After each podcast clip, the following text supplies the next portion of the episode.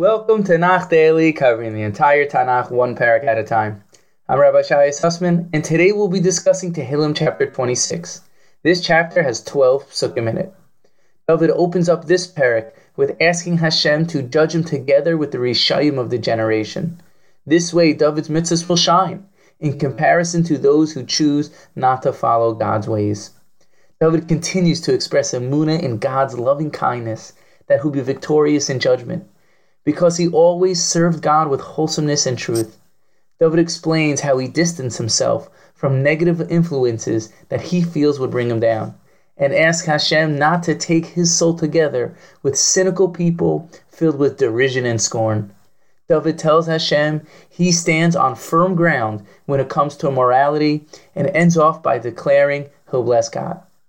In Pasuk Aleph it says, "L'David shafteni Adonai ki ani besumi halachti ba'Adonai v'dachti lo emad."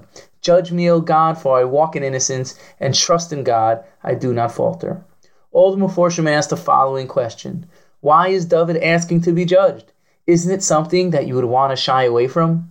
Furthermore, Rashi and others bring David says the exact opposite. In chapter 143, he says, Al tavo b'mishpat, do not judge me.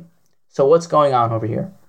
So we said a moment ago, Rashi explains, David was telling Hashem, I want you to judge me alongside the Reshaim, because in relation to them, I'm considered a tzaddik.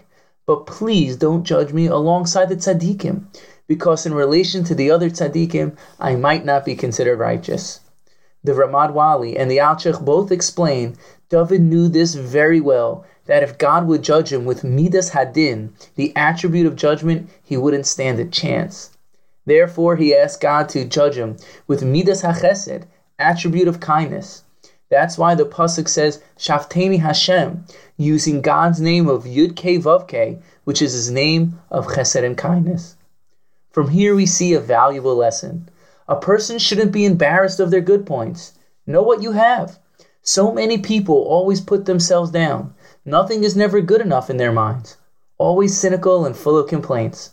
We're so quick to dismiss our Nakudas Tovos, our good points. Sure, we have bad, but we also have good. And our good points are the essential part of who we are. We've become experts at throwing out our mitzvahs and putting them in the garbage by quickly dismissing any good we may have done. We need to start to search for our good points, take our mitzvahs out of the garbage, polish them off, and let them shine. Bring them in front of Hashem and show them off. Be proud. David knew and understood this well. That's why he asked God to judge him with the attribute of kindness. Because when you judge yourself favorably, God judges you favorably. Yes, that's right. God actually judges us favorably and desires our good points. We need to become experts in collecting our Nakudas Tovos one by one. This is what we find in Pasuk Gimel. Ki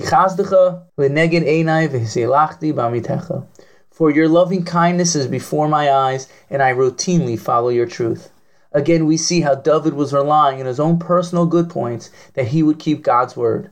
We also find this in Pasuk 11.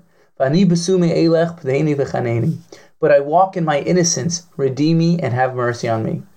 David was saying, Because I walk in innocence, Hashem have mercy on me. In other words, David was focusing on his good points on serving Hashem with innocence to arouse God's compassion on him. Last but not least, Rabbi Nachman of Breslov explains when we say these psukim of Tehillim, not only in this perek but throughout Tehillim, we need to judge ourselves favorably and have ourselves in mind. We need to see ourselves through the words of Tehillim. For example, when David says things like chasid ani, I am righteous, we need to find ourselves through the words of Tehillim and actually judge ourselves favorably and consider ourselves righteous. May we merit to see the good in ourselves and those around us, and in return let Hashem usher in Mashiach with the building of the ultimate Nakuda Tova, the third Beis Hamikdash. Thank you for listening and have a wonderful day.